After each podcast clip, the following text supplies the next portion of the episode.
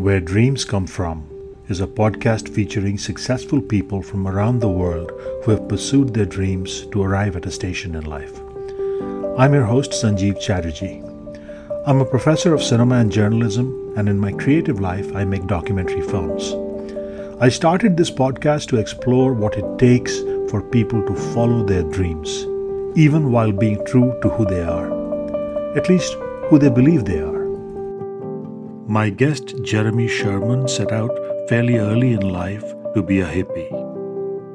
He now asserts that science is his spiritual path. Possessing a naturally questioning mind, Jeremy abandoned the quest for undefined enlightenment to seek out answers to higher truths by applying scientific methods. Working closely with Harvard and Berkeley neuroscientist and biological anthropologist Terence Deacon, he seeks to explain the basis on which biological organisms aspire or try. He told me that this aspect of life, trying or aspiring or dreaming, so to speak, distinguishes living organisms from machines. It has names, but little in the way of explanation.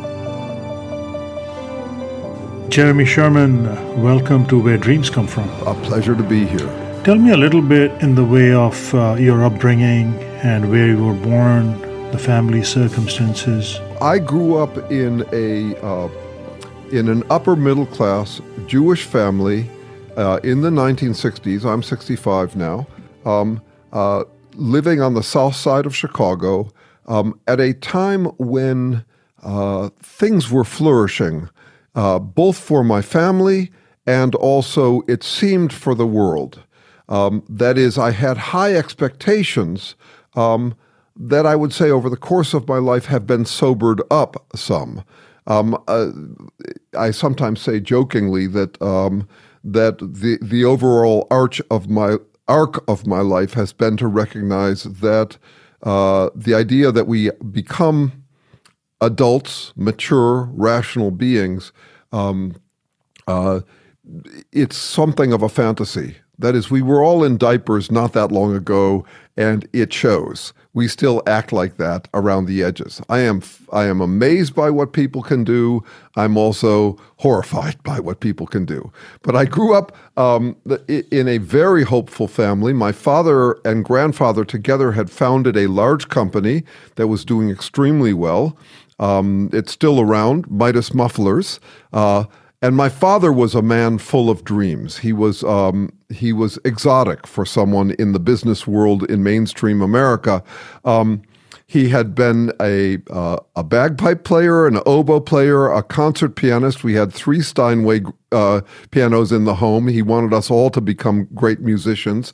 He was, in a way, uh, getting uh, exercising his frustration about having been in some ways held back from his creativity by his own parents, um, who were much more mainstream. They were of a different generation. They were uh, members of the Jewish uh, community that, in a way, was trying to become as mainstream as possible, uh, especially after World War II. Um, so when he got interested in bagpipes at the age of 13, um, uh, they and and made his own set of bagpipes at 13. Uh, they hid them from him, he, and so when I was growing up, he wanted us to have lessons in everything that he wished he had started earlier. Um, so I was living out his dreams for a long time. Growing up, I went to a uh, Orthodox Hebrew school. Um, uh, which was not a place where dreams were encouraged. It was a surprisingly dark place, and yet you can understand it. I was mostly being taught by people who had been traumatized by World War II. Um, it did not make me enthusiastic about religion, certainly not about the Jewish religion. And at about age 13, I broke away from the family in uh, in uh, with with the the uh, the permission and acceptance of my parents, I went off to a school a boarding school to be independent of my highly competitive families. Indulge me for a second. So earlier you said uh, that the traditional uh, uh, Jewish school was a dark place. I take that to mean that probably that was a place where life was seen as a step by step process, not to get too far ahead of yourself. Yes, it, yes, I would say so. In this respect, and it's something I would say is true of a lot of schools. A lot of young children are curious. They're inquiring about the world. And they enter school and they're basically told, uh, you can't really ask, ask those questions until you have been tooled up in all of these facts. And I see the value of that, but one of the effects of it is that many people leave high school saying, "Sorry I asked." That is, I didn't, I didn't, I didn't know I was going to have to do all of these prerequisites before I could cultivate my inquiring mind. So, in a way, my schooling was really a good antidote for me that way because it freed me up to follow my nose. I had whole days free. This after 13 years when I had four hours a day of Hebrew, four hours a day of English, came home, had to, had do an hour's worth of practice on piano, hour worth of practice on violin. One of my brothers still has the Steinway piano that we had from the home, and on the lid of the piano, there are teeth marks that I left there at the age of about eight or nine when, in frustration about having to practice music I didn't care about at all, I had bit down on the keyboard as a as a follow up to, to that question, do you think that there are some children that may benefit from the step by step and others who just it doesn't work for them? Oh, completely. Yes. No. So this is one of the challenges. I do not think there's a formula for child rearing. I have three children of my own, ages 40, uh, 31 to 41 they are radically different. Each one of them has a completely different personality, which does make challenging the notion that you are a product of your parenting. That is, I assume that my children came to the world with different temperaments. There are some who are who who end up mastering skills because they were taken through the step-by-step process before they could really question or rebel against it and they end up very tooled up by a certain age. There are other kids like me who were not going to respond well to that. As a result, it was a good thing when when I was I was freed from that kind of discipline. The discovery of who you were, if I am reading this correctly, came at about 40. That's a that's right. At about 37 or 40.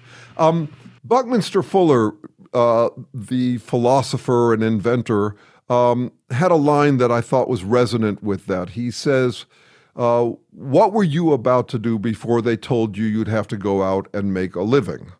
Now, the paradox is that I was not told I had to go out and make a living, and yet I still felt that burden, and it took me till about 37. The way I think of it is that I was like a fish played out on high, uh, on uh, what do you call it, high test fishing line. That is, I had tugged against my own nature for a long time, trying to be something I wasn't.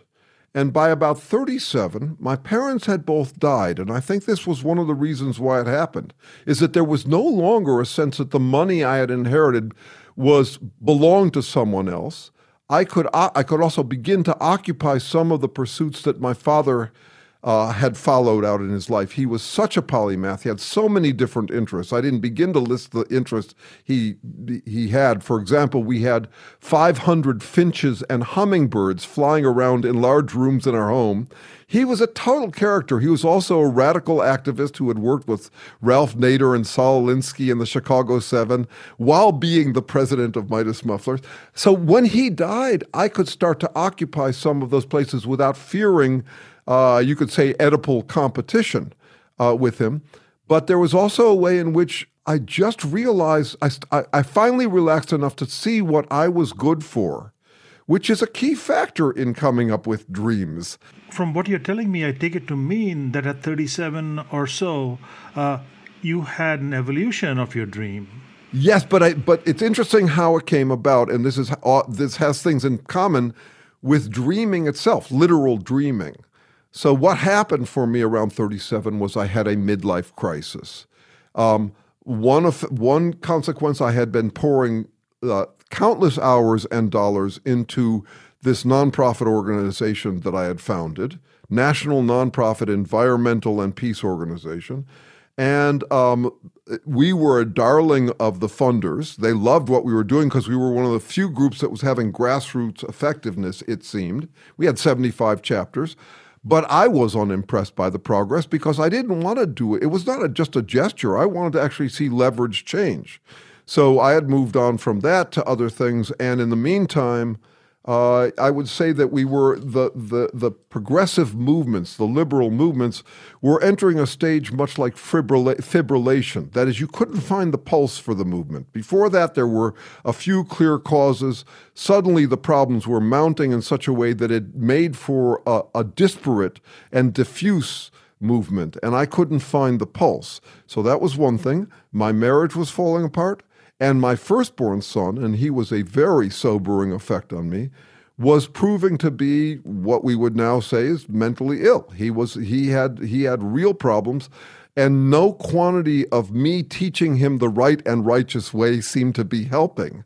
So all of that made it so I could no longer hold onto the dreams that had stabilized me before. I became what I'd call conviction impaired. That is, my convictions became impaired. Well, well, what do we know about dreams? What do we know about hallucinogenic um, uh, drugs? We know that what happens is that there's a breakdown in the normal boundaries or distinctions.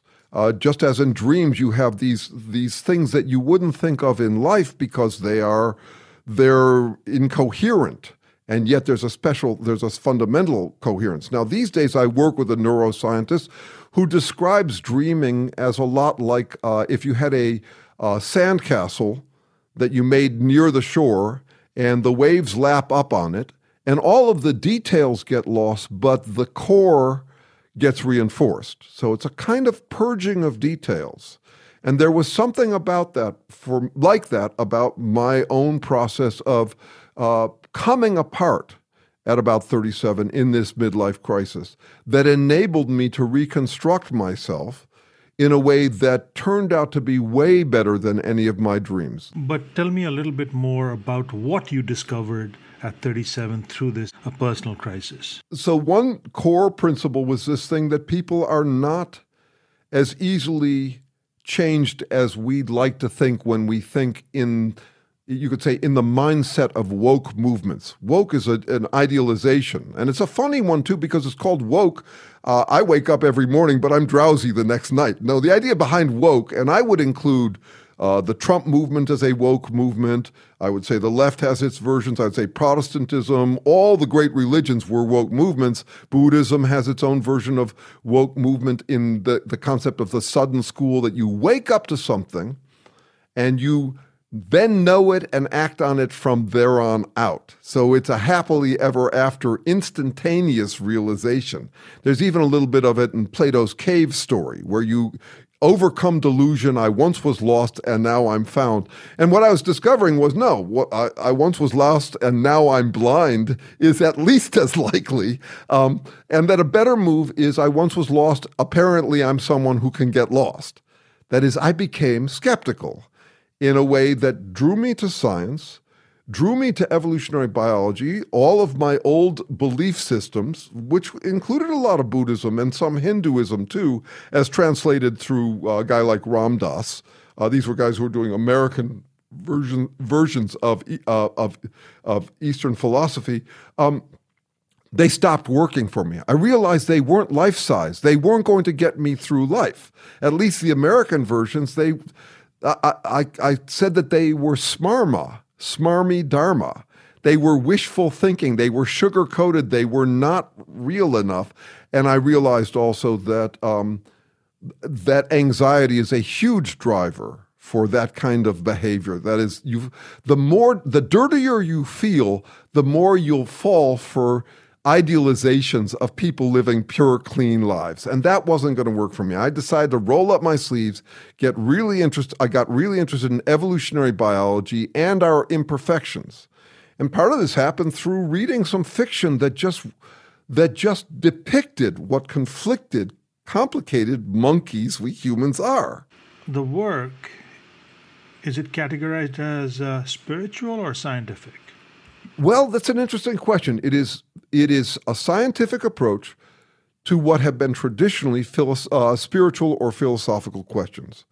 And um, so I end up working with a bunch of people who work in theology or spirituality and philosophy, and yet our methods are radically different because I actually think there's there's a parallel problem in the sciences and in spirituality right now. That is, I could describe my the part of me that is the source of my trying, I could describe that in spiritual terms. I could call it my vital force. I could call it my soul, or I could use more uh, academic terms for it. Um, I could name it uh, my agency, my interiority. Uh, there are fa- there are more technical sounding names, or even just motivation, appetite. They sound a little drier than soul and spirit. But naming is not explaining. That is basically what both the spiritual and the scientific people these days will tend to do. Is they'll say, well, I see you trying, therefore I'm going to posit something inside of you that is the source of trying, and I'll give it a name. And we're saying, no, naming is not explaining. We have to explain with no smoke and mirrors how this how trying starts. And I do, but here's the way it does connect to spirituality is that unlike a lot of academics and scientists, I live and breathe this stuff. I mean, it is my spiritual path. Since your youth, the dream was to change the world, perhaps uh, through being a good person and uh, you know somehow transmitting that goodness into the world to a, finding a scientific approach after a kind of a, let's say block in the road where as you said things fell apart and then you reconstructed it and the new dream then was to chase defining motivation, defining trying. Uh, that that that's a small part of the dream. Here's here's what it turned out to be uh, for me. Um, I have what my dad referred to as the courage of my insignificance. By now, I look around and notice how many people are trying to change the world. I also notice what tends to get popular and um, I would suggest that what tends to get popular is what I'd call cliche Guevara. That is, it sounds revolutionary, but it's actually just a reaffirmation of the comforting thoughts that people already have. Um, so, given my limited ability to affect things in this world, you know, the world changed radically, and we're, this, what we're doing right now is part of this. That is, now we all have the enticing prospect of changing the world because we all can produce podcasts that go out and get and could conceivably be seen by millions of people. That's the good news. The bad news is so can everybody else. so what's happened for me is my my ground state is I am here taking notes on the whole ball of wax and us in it. And I'm ta- that, that is the universe and us in it. My favorite thing to do is to have good conversations, thoughtful conversations with someone, as we're doing here, as though we're sitting on the front porch of the universe, observing it and us in it. I said that thing about packing slips before, about how we don't know who we are individually when we're born. I would say the same thing's true about humankind as well. So, where have I gone for my grounding for an exploration, taking notes on what we are? I could go to many different sources. There are many, for example, sacred texts. My bet is on science, which is, I consider, a peculiarly stubborn attempt to think clearly. I'd say it's an attempt to find natural explanations for all natural phenomena. That's where I go, and I have uh, I have questions that go from cradle to grave, from our origins at the cradle of life to our grave situation today. And the questions are multiple, but one of them is what is trying, because we're the first things to try. Organisms are the first things to try. Um, how does language change how humans try? What's the behavior that is most dangerous from people? That's the psychoproctology piece. Um, another one you could say is uh, how do we deal with life's fundamental tough judgment calls? there uh, so there are ju- tough judgment calls we that we are strapped with lifelong. An example would be the serenity prayer. I would say that that one actually has been with us since the origins of life. That is, organisms have to do work to transform their environment for their benefit, but they also have to know what they can't transform and need to adapt to by accommodating them. So the courage, the serenity to change, uh, to accept things, the courage to change things, that's almost a definition of adaptation. Do you think that people who don't have the material means are restricted in dreaming? they're not restricted in dreaming. This is a function of language. Language affords us the ability to dream up anything. That's part of the danger of it, is that people can dream all sorts of things whereby they become legends in their own mind instead of doing productive work in the world. Um, but if you're talking in practical terms, I have colleagues who um, who get by in the day. They, these are these are generally colleagues who work so that they can engage in serious play in their spare time. So there are people who have, uh, let's say, an example would be a computer programmer, because it's often useful to be able to make enough money that in a short amount of time that you don't come home exhausted and uh, spent so you have some free time for other things but i have research colleagues who have day jobs like that i have research colleagues who are academics uh, here's an example. I have a friend who works in Singapore. He's he teaches ESL, English as a second language in Singapore, and at night he works in biosemiotics, which is one of the areas I work in. So I know him as a colleague from that work. We we we don't end up talking about ESL. Um, so there's that version of it, but I I am very interested in expectation management, um, and also in escapism as a human necessity. So I believe that there are limitations on what we can do. I believe that that if you don't have much means, um, it's going to be much more unlikely that you will achieve uh, the status the status of Jeff Bezos. Uh, some do. He was born in. He was uh, his his father wasn't around when he grew up. He was a uh, you know uh, he was a uh, but but it's very rare. So I'm also interested in what I call optimal illusion how to kid yourself in ways that help more than hurt. So even though I'm I have a very lucky life, I'm still living the anxiousness of a human life. I think language makes human life extremely anxious. In this conversation, uh, when we are talking about dreams, uh, in your estimation, are we talking about uh, escapism? Or are we talking about aspirations? Are we talking about planning? Are we talking about uh, uh, about uh, let's say uh, anxieties that drive us? My answer would be yes, and it's important to distinguish between them. Um, uh, so all of that was what I was assuming we're talking about. And we're really, in a way, we're talking about what psychologists, social psychologists would call the aspirational gap the gap between what we have and what we aspire to have. And it would be very different for different people. They would, though there would be commonalities, of course, about what people would want. Um, and and they'd also be context dependent. That is, for some people, the dream would be uh, uh, going to heaven after they die, as if this was a test. For some people, would be having enough money that they could breathe for a second because they're holding down three jobs. It's it's different for different people, um, and and how you manage them is interesting. And one of the th- so what I meant by escapism. So escapism sounds negative, um, and and there and yet in some realms escapisms are treated as the holiest of holy. That is, there are religious versions of escapism that that uh, that people hold as sanctified.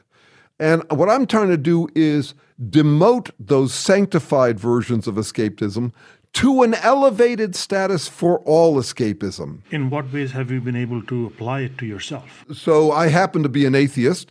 Uh, that kind of goes along with the uh, being a scientist. That is, uh, if you're if you're working in science and it's not just your career, but it's actually what you live and breathe. It's in this paradoxical sense, science is my spiritual path. Uh, if you could posit supernatural magical forces to explain something, what couldn't you explain that way? I mean, I could say the ball rolls down the hill because a magical hand, an invisible hand, pushes it down there. So you just, that's why I say that science is a campaign. It's not the only campaign in the world, but it's a campaign to find natural explanations for all natural phenomena. So, uh, though I'm an atheist, don't get me wrong, I'm as delusional as the next guy. I've got my biases, my appetites, my anxieties. And I noticed that the where we do optimal illusion best is in fiction. Jeremy Sherman, thank you very much for taking time with me. Jeremy Sherman was born with the means as well as some of the freedoms and tools that allowed him to delve into the meaning of life. He has indeed made a mission of it. As far as I can see, Jeremy's dream is grand he seeks to bridge the great divide between scientific reason and the elusive spirit. After our conversation, Jeremy emailed me a poem he had written back in 2005 under the title, To Whom It May Concern. The following is an excerpt. Well, I can't completely, but have made a game of it that tilts my yearning towards perennial truths. Not in my time to get my truths across, but in yours. If, in yours now, after better and worse times, my blunt and heavy truths proved inescapable, then commonplace. And with your still greater means of searching, one among you should find that these relics of ancient speculation and note in passing that I was prescient. I will not be there to glow, my yearning deferred, then satisfied, but I will have won my game of choice. Today's episode was edited by Scott Albon. For Media for Change, I'm Sanjeev Chatterjee.